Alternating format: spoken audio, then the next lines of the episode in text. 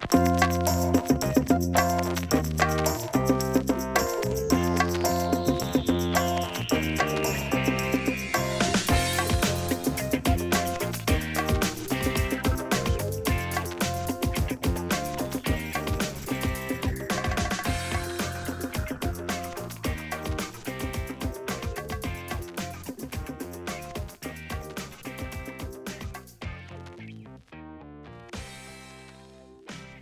Teknoloji dünyasındaki gelişmeleri ele aldığım Sanal Alem programının yeni bir bölümünde daha birlikteyiz. Takvimler 3 Şubat 2011 Perşembeyi gösteriyor. Ben Serdar Kuzuloğlu ve başlıyoruz.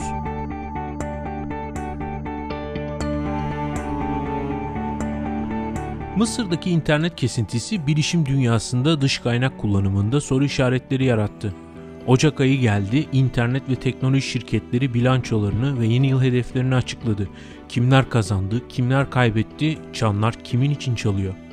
Gmail yeni reklam modelini deniyor. Samsung 2 milyon tablet sattı. Zuckerberg ya yeni hayaller peşinde ya da sayfası hack edildi. Dell'in yeni girişimi, kişiye özel telefon. LG 3 boyutlu bir cep telefonu tanıttı ve 2011'de çıkaracağı tabletleri tanıtan Lenovo'nun yeni bir hedefi daha ortaya çıktı. Cep telefonu. Bu bölümde değineceğim haberlerden başlıklar böyleydi. Elbette haftanın sitesi de yine programın içeriği arasında yer alıyor. Gelişmelere geçmeden önce yayında bahsetmemi istediğiniz konuları, bölümlerle ilgili tavsiyeleri, görüş, düşünce, eleştiri ve önerilerinizi bana serdar.kuzuloğlu.com adresinden ulaşabileceğinizi hatırlatayım. serdar.kuzuloğlu.com elektronik posta adresim. Ve geçiyoruz haberlerin detaylarına.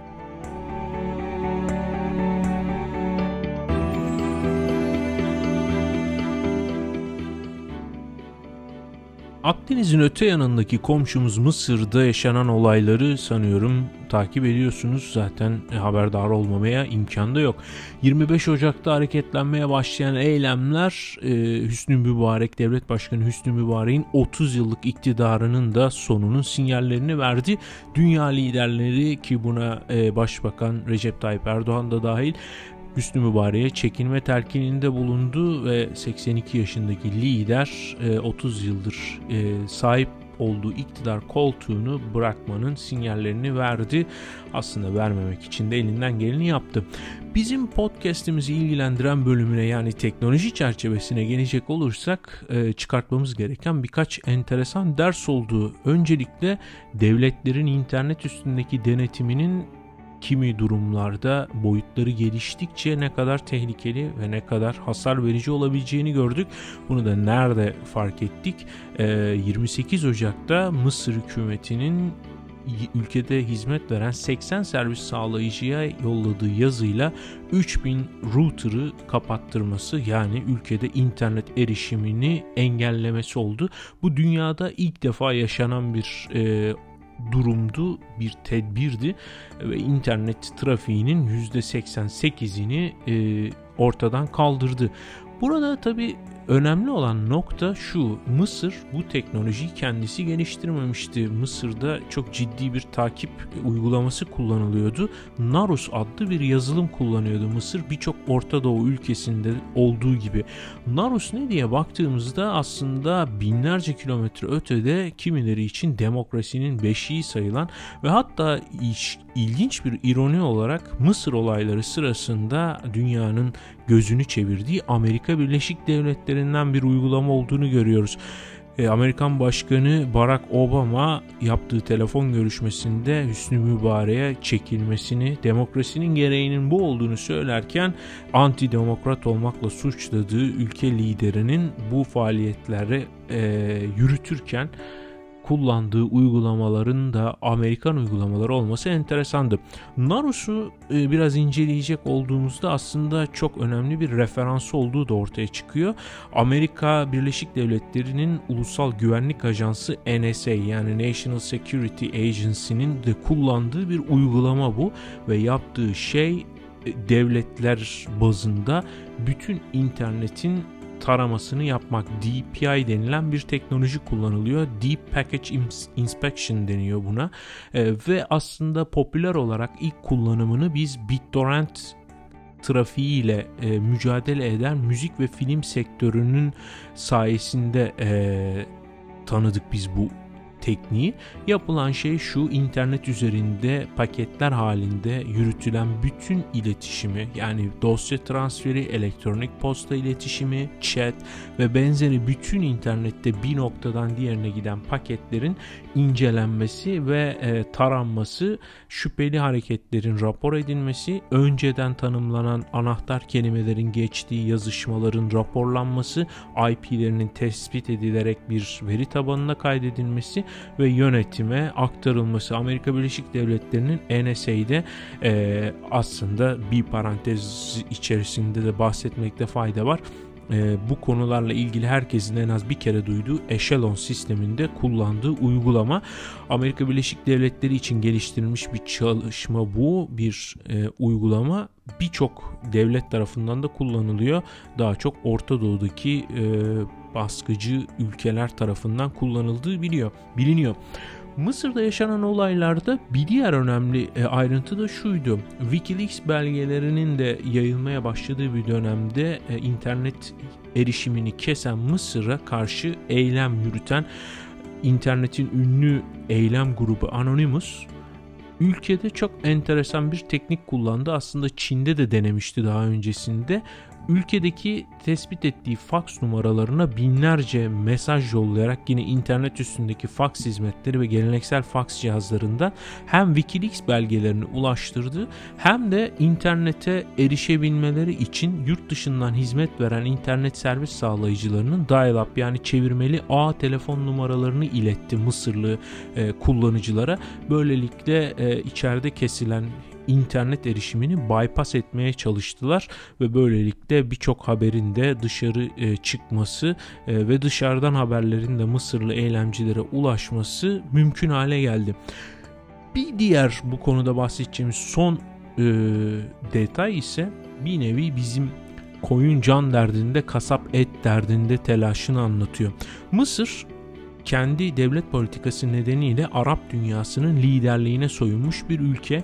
İsrail krizinden tutun birçok e, ticari faaliyete kadar Arap dünyasında çok etkin bir rol oynuyor.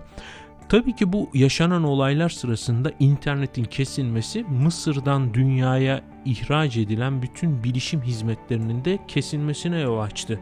E, ve bütün batı dünyasında bu ciddi bir alarm e, alarmı tetikledi çünkü Batı dünyasındaki devletler daha ucuz iş gücüne sahip olduğu için Doğu ülkelerindeki bu tip dış kaynakları bilişim altyapısında kullanıyor. Yani Örneğin Amerika Birleşik Devletleri'ndeki birçok binanın güvenlik kamera sistemi internet üzerinden özellikle Hindistan'daki merkezlere bağlı. Hindistan'da internet üstünden bu binaların güvenlik kameraları takip ediliyor ve bir sorun olduğunda yine internet üstünden Amerika'daki binanın güvenlik e, birimlerine rapor ediliyor ya da bir arıza olduğunda vesaire.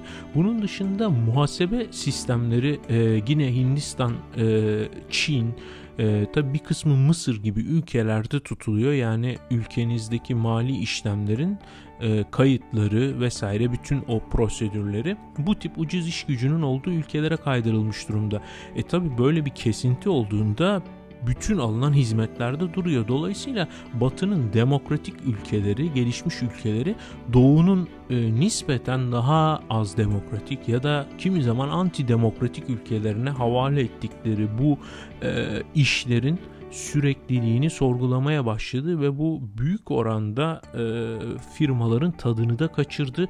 E, benzer bir olay Hindistan'daki bir ayaklanmada olduğunda muhtemelen dünyanın önemli bir bölümünde çok ciddi hizmet kesintileri olacak. Keza Çin'de de öyle çünkü e, Çinli yazılım uzmanları internet üstünden batıdaki birçok projeye destek veriyorlar uzaktan. Bu da Mısır'da yaşanan bu halk ayaklanmasının bize gösterdiği enteresan ayrıntılarından biriydi.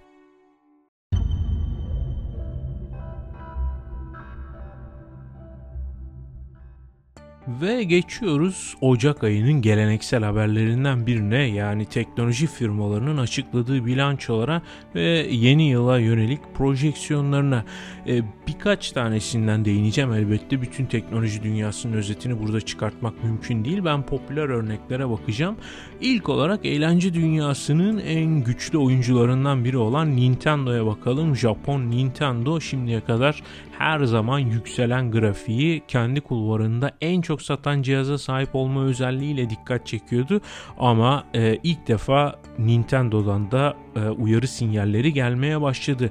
31 Aralık 2010 itibariyle açıkladığı finansal rakamlarına baktığımızda 2009'dan e, yani kazanç açısından baktığımızda 808 milyar Japon yeni e, gelir elde etmiş durumda Nintendo. Ancak 2009 yılıyla karşılaştırıldığında bu %31.7'lik düşüş anlamına geliyor. Bu çok çok ciddi bir oran. Daha ciddi bir oran kar alanında yaşandı.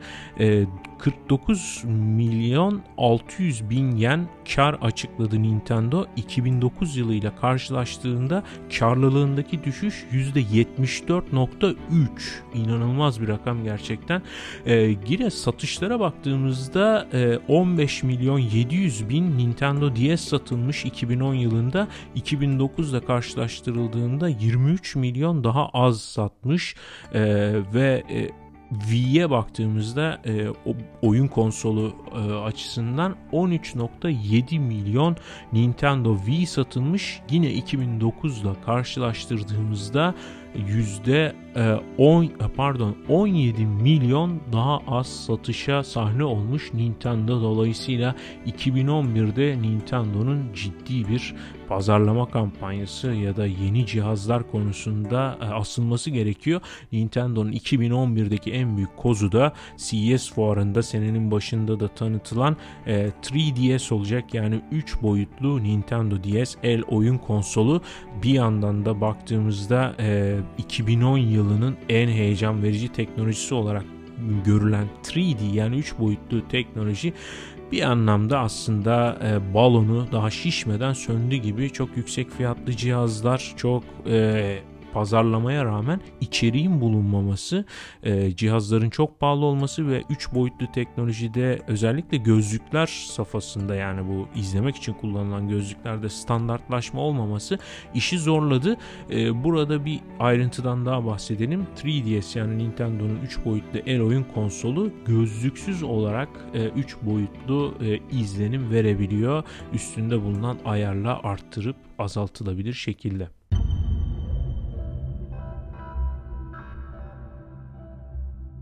Ve geçiyoruz oyun dünyasının bir diğer dev markası Microsoft'a. Microsoft için oyun dünyası Xbox e, oyun konsolu ile yer aldığı bu cephe oldukça hasar vericiydi. Milyarlarca dolar kaybetti Microsoft bu alanda ki en ciddi kaybını 2 milyar dolar seviyesinde 2007 yılının 4. çeyreğinde yani e, Ekim, Kasım, Aralık aylarında yaşamıştı.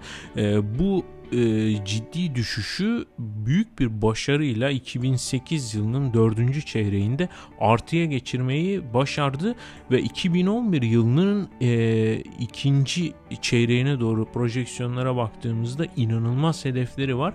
Açıklanan son rakamlara göre 679 milyon dolarlık e, geliri var, işletme geliri var Microsoft'un oyun biriminden e, ve bu e, toplam kâra da 1 milyar dolar olarak yansıyacak. Yani Nintendo'nun kaybettiği denklemde Microsoft çok ciddi bir gelire sahip. E, burada unutmamamız gereken Sony'nin de boş durmadığı, Sony özellikle yeni e, PlayStation Portable PSP'ye rakip gelen e, NDS'inde e, oldukça iddialı geliyor ve burada ciddi bir rekabetle Microsoft'un e, arkasında e, daha doğrusu sırtındaki nefesini her an hissettiriyor olacak. Sony'nin bu alandaki liderliğini de bir kere daha hatırlatmış olalım.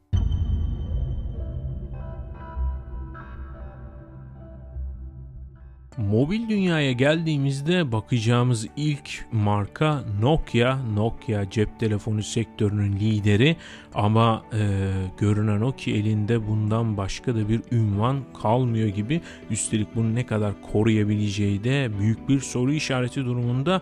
Bunu nereden çıkartıyoruz? Bunu firmanın kendi yayınladığı e, raporlardan açık e, ulaşıyoruz. E, firma e, 2010 yılının dördüncü çeyreğinin sonuçlarını açıkladı ve buna göre e, 31 Aralık 2010 itibariyle e, kar 4 e, 745 milyon euro oldu. E, bu büyük bir rakam gibi görünüyor ama aynı yılın bir önceki döneminde 948 milyon euro kazandığını düşünürsek bu geçtiğimiz sene %21 karında düşüş olduğu ortaya çıkıyor. E, bu gerçekten çok düşündürücü ve uyarıcı bir rakam. Aynı zamanda satış gelirlerine baktığımızda e, 12 milyar 700 milyon euroluk satış geliri var. Ee, bu 17.4 milyar euroluk geçen seneki orana göre %6'lık e, artış anlamına geliyor. Ancak satış gelirindeki artış kara yansımıyor. Gördüğünüz gibi Nokia'nın fiyatlarında rekabeti göğüsleyebilmek için ciddi bir düşüş yaşanıyor. Bu da karına etki ediyor. Satış adetlerine bakacak olursak e, geçtiğimiz yılın son çeyreğinde Nokia dünyada 123 milyon 700 bin cep telefonu sattı. E, yine geçtiğimiz senenin rakamlarına göre %3 daha az satış anlamına geliyor. Ancak akıllı telefonlar e, alanında durumu oldukça iyi. %36'lık yükselme ile toplamda 28 milyon 300 bin cep telefonu satmış durumda. Toplam raporun sonucuna bakacak olursak e, Nokia 2009'daki e, küresel ölçekteki pazar payı olan %40'tan %31'e gerilemiş durumda. Bu e, altta kalanın canı çıksın piyasasında Nokia gerçekten ciddi bir rekabeti göğüslüyor. Bu tam rakamları açıklamışken enteresan da bir gelişmeden bahsedelim. Benim de e, blogumda ve e, kendi sosyal ağlardaki paylaşımlarımda kimi zaman değindiğim bir detaydı. Nokia'yı tek kurtaracak olan şey Google Android işletim sistemi yüklü bir cihaz yapması ki bu e, sadece tabii benim değil sektörün bütün önde gelen isimlerinin dünyada savunduğu bir e, detaydı ve Nokia'nın değişmeden önceki eski yönetiminde özellikle bu konudaki e, fikirlerinin belirleyiciliği bilinen Anssi Wozniacki bunun kesinlikle söz konusu olmadığını Nokia'nın e, kendi işletim sistemi, e, kendi altyapısı olan Symbian'ı asla terk etmeyeceğini, bunun bir intihar olacağını söylüyordu. Ancak e, bütün bu düşen rakamların e, bir nevi e, diyeti olarak görevinden alınan bu isimlerin ardından başa geçen Nokia'nın Finlandiyalı olmayan ilk e, CEO'su e, Steven Elop geçtiğimiz günlerde enteresan bir e, ayrıntı paylaştı. Uzun bir röportajın içerisinde şöyle bir cümleden bahsetti. E, Nokia e, ekosistemler arası bir rekabet yaşamak e, zorunda. E, buna ek olarak biz e, hem kendi e, rekabetçi ürünlerimizi geliştirmeliyiz. E, aynı zamanda belki de rekabetçi ekosistemlerle birlikte de yürümeliyiz. Bunların içerisinde yer almalıyız.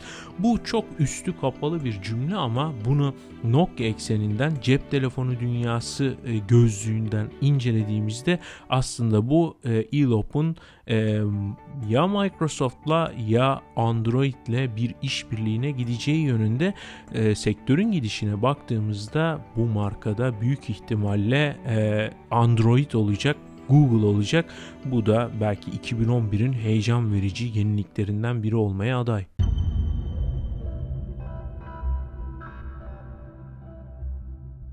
2010 yılında yüzü en çok gülen, kesesi en çok dolan ve muhabbetten en çok payını alan kim diye düşünecek olursak aslında çok da fazla e, düşünmemize gerek yok. Tahmin çok basit. E, elbette Apple oldu. Apple e, 2000 10 yılını gerçekten inanılmaz bir başarı ile geçirdi. Birazdan rakamları paylaşacağım. Ee, en önemli verisi şu oldu. E, dünyadaki toplam PC satışları içerisinde HP ve Acer'dan sonra üçüncülüğe oturdu. Bu gerçekten e, çok düşündürücü bir şey. Çünkü Apple e, bir kere tamamen kendine özel bir sistemden oluşuyor. Ee, diğer e, rekabet ettiği markalarla çok ciddi fiyat farkı bulunuyor. Ancak e, üçüncülüğü almış durumda. Kimleri geçti diye bakacak olursak Dell ve Lenovo'yu geride bıraktı. Bu büyük bir başarı e, yani takdir edilmesi gereken bir şey. Açıkçası beni bile şaşırttı. Artışa baktığımızda daha inanılmaz bir e, rakamla karşı karşıyayız. Örneğin 2009'un 4. çeyreği ile 2010'un 4. çeyreğini karşılaştırdığımızda Lenovo'nun satışları %22.3 artmış. Dell'in %10.6 artmış. Acer'ın %8.8 artmış. HP'nin %2.9 artmış. Apple'ın ise artışı %241. %241 3 haneli bir büyümeden söz ediyoruz. Bu Apple tarihinde de daha önce bir emsali bulunmayan e, örnek. E, bu da 2011 yılında Apple'ın elinin oldukça kuvvetli olacağını gösteriyor. Gel gelelim Başkan Steve Jobs'un yokluğunun Apple'ın geleceğinde nasıl bir e, çizgi e, yaratacağı da hala herkesin kafasındaki belirsizliklerden, meraklardan, soru işaretlerinden bir tanesi. Bunu hep birlikte göreceğiz. Bu arada 2011'de olası beklentiler nedir? E, iPhone'un belki yeni birkaç soslu ürünü, e, iPad'in ikinci versiyonu ve muhtemelen e, iMac alanında, e, Mac Mini alanında bazı yeni modeller. Dolayısıyla e, Apple'ın oldukça hareketli, keyifli bir 2011 geçireceğini şimdiden söyleyebiliriz.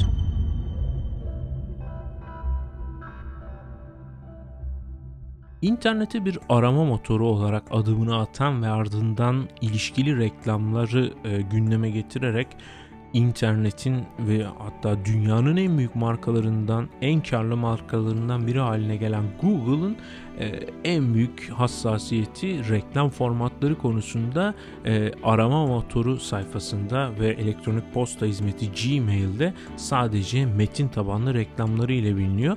Ancak Apple bir yandan da e, görüntülü banner dediğimiz tarzda resimli reklamları da Gmail içerisinde deneme kararı aldı. 2011'de reklam dünyasını hareketlendirecek önemli gelişmelerden bir tanesi de bu olabilir. Ancak e, resimli reklam görmeye hiç alışkın olmayan Gmail kullanıcılarının bunu nasıl karşılayacağı da hem Google'ın hem de e, reklam verenlerin merak konusundan biri.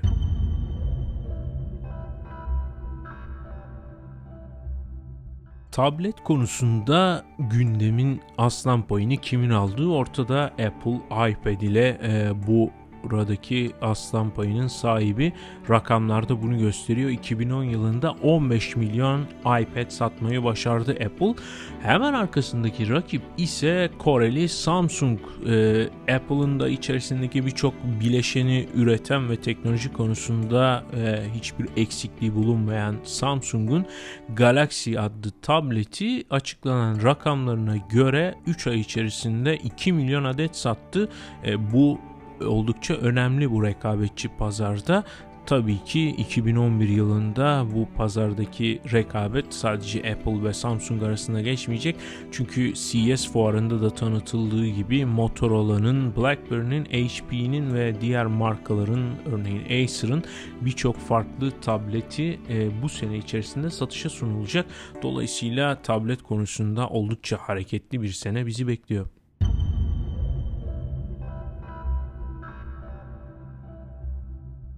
600 milyonu geçmek üzere olan üyesi ile Facebook dünyanın en büyük sosyal ağ durumunda ve kurucusu Mark Zuckerberg e, de kendi sayfası üstünden e, takipçileriyle gelişmeleri paylaşıyor. Ben bu podcast'i kaydederken e, facebook.com bölü Mark Zuckerberg adresindeki sayfasında 3 milyon 18 bin 439 e, kişi kendisini takip ediyordu. Ancak geçtiğimiz günlerde enteresan bir güncellemeye sahne oldu bu sayfa. 25 Ocak 2010'da e, Mark Zuckerberg e, Nobel ödülü kazanan e, Muhammed Yunus'un bir e, teorisinden yola çıkarak enteresan bir şey yazdı. Dedi ki eğer Facebook'un paraya ihtiyacı varsa bankaya gitmek yerine neden kendi kullanıcılarına e, yönelmiyor? Kullanıcıların hepsi Facebook'a para yatırsa bu sosyal e, kullanım açısından enteresan olmaz mıydı? Neden e, Facebook'u bir sosyal iş merkezi haline getirmiyoruz? Aynen Muhammed Yunus'un açıkladığı gibi dedi. Oldukça şaşırtıcı bir mesajdı. Ee, şaşırtıcı olmasındaki ayrıntılardan bir tanesi de e, içerisindeki bir hashtag'ti. Hacker Cup 2011 hashtag ile yer aldı. Hacker Cup 2011 Facebook'un e, kendi içerisindeki e, hacker e, yarışmasının aslında hashtag'iydi. Kısa süre sonra bu güncelleme ortadan kalktı, silindi ve e, bu konuda siteden hiçbir resmi açıklama yapılmadı ve Zuckerberg de bu konuyla ilgili hiçbir yorum da bulunmadı. E, ünlü teknoloji sitesi TechCrunch'ın yorumuna göre e, bu sayfa e, Hacker Cup 2011 çerçevesinde hack edildi ve birileri Mark Zuckerberg'in hesabına girerek e, bu güncellemeyi gerçekleştirdi. E, bunun aslında bir de ispatı olsaydı herhalde 2011'in en büyük haberlerinden biri olabilirdi.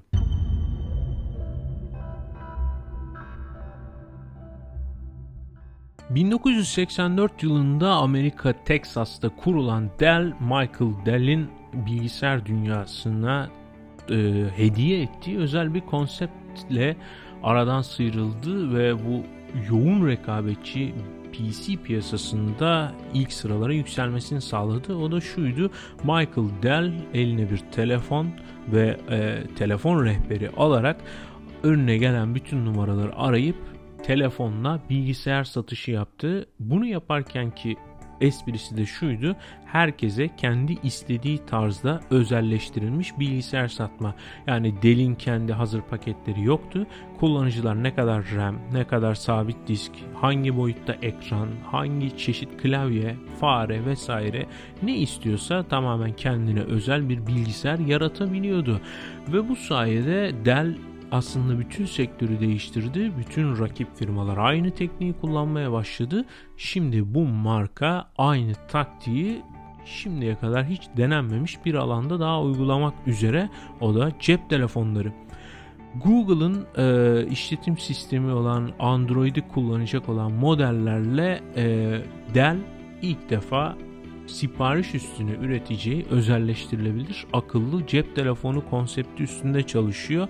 E, 4G uyumlu olacak bu telefonlar e, ve bu sene içerisinde Amerika Birleşik Devletleri'nde T-Mobile ya da AT&T operatörüyle anlaşmalı olarak satışa geçecek en büyük e, hasar vereceği e, rakibinin ise e, Samsung'un Nexus S olacağı düşünülüyor. E, bu konudaki gelişmeleri de takip ediyor olacağız. Oldukça ilginç bir gelişme.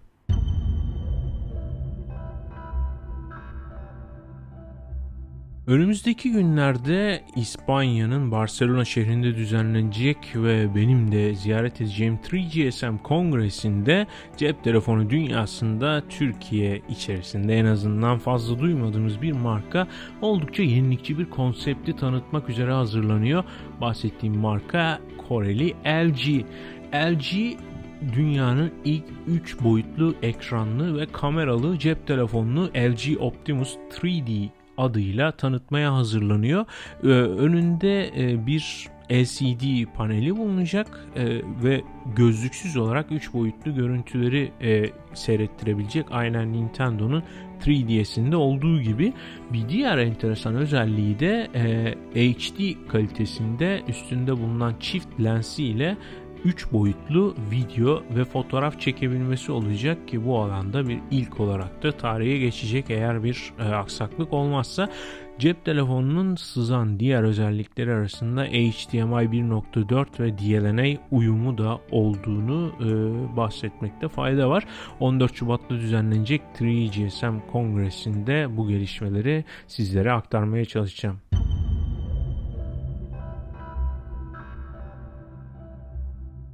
Ve bu bölümün son haberi de Çin'den geliyor. Lenovo Apple'la rekabetini sürdürebilmek için e, iki konseptle 2011 yılında haberlerimize konu olacak. Bir tanesi Le Pet, e, diğeri de Le Phone ya da bunları Le Phone ve Le Pet olarak mı okuyacağız tam bilemiyorum ama bu iki e, marka üstünden e, ilerleyeceğini açıkladılar. Nerede? E, Davos'ta gerçekleştirilen Dünya Ekonomik Forumu'nda e, firmanın icra kurulu başkanı Tim Cook e, firmalarının en büyük öncelikleri olduğunu söyledi. Tablet ve cep telefonunun tabi bu kadar yoğun bir rekabetin yaşandığı pazarda çok da aslında marka değeri olmayan bir girişimin ne kadar başarılı olacağını hep birlikte göreceğiz.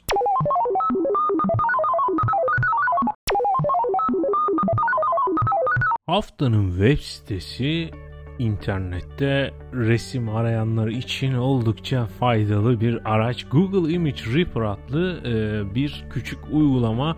E, ekranınızda gördüğünüz web adresinden e, ulaşabilirsiniz. Ekranınızda bir web adresi göremiyorsanız da e, uyumlu bir cihazınız yoksa internetteki kısaltmasını söyleyeyim.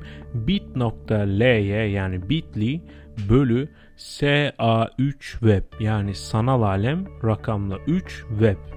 Sanal Alem'in 3. bölümünün web sitesi oluyor. Yani bit.ly e, bit.ly bölü SA3 web adresinden ulaşabileceğiniz bu hizmet yaptığınız herhangi bir arama sonucunda Google'dan yüksek çözünürlüklü resimler e, getiriyor size. Benim sizin için uygun gördüğüm e, arama Scarlett e, Johansson'dı. Ekranınızda yine dediğim gibi bir iPhone, iPod ya da e, işte Android cihazdaki uyumlu bir podcast dinleyiciden görüyorsanız e, epey güzel, hoş, ilginç, şaşırtıcı, ekrana bağlayıcı örnekleri karşınıza çıkartıyor. Eğer internet başında ne yapayım ne edeyim yar bana bir eğlence medet derseniz ya da tabi resimler için illa böyle şeyler aramak zorunda değilsiniz ama bakın mesela böyle şeyler fena olmazdı değil mi? Neyse bunları bulmak için güzel bir kaynak aklınızda bulunsun. Google Image Search'te de bunları yapabilirsiniz. Evet ama bu daha pratik, daha rafine, konsantre. Bu güzel görüntünün eşliğinde Sanal Alem Podcast'inin bu üçüncü bölümünde sonuna gelmiş bulunuyorum. Yine lafı çok uzattım ama bayağı da bir şeyden bahsetmiş olduk. Ben Serdar Kuzuloğlu. Elektronik posta adresim serdaretkuzuloğlu.com Görüş, eleştiri, öneri, yorumlarınızı bekliyor olacağım. Ee, birkaç da hatırlatma yapayım. mserdark.com adresindeki blogumdan bu yayınları takip edebilirsiniz. Aynı zamanda iTunes rehberinde de artık podcast'imiz yer alıyor. Eğer iTunes kullanıyorsanız e, podcast rehberi içerisinde ya da herhangi bir iTunes sayfasında sanal alem diye aradığınızda kolayca abone olabileceğiniz linkleri de bulabilirsiniz. Görüşmek üzere yeni bir bölümde. Hoşçakalın.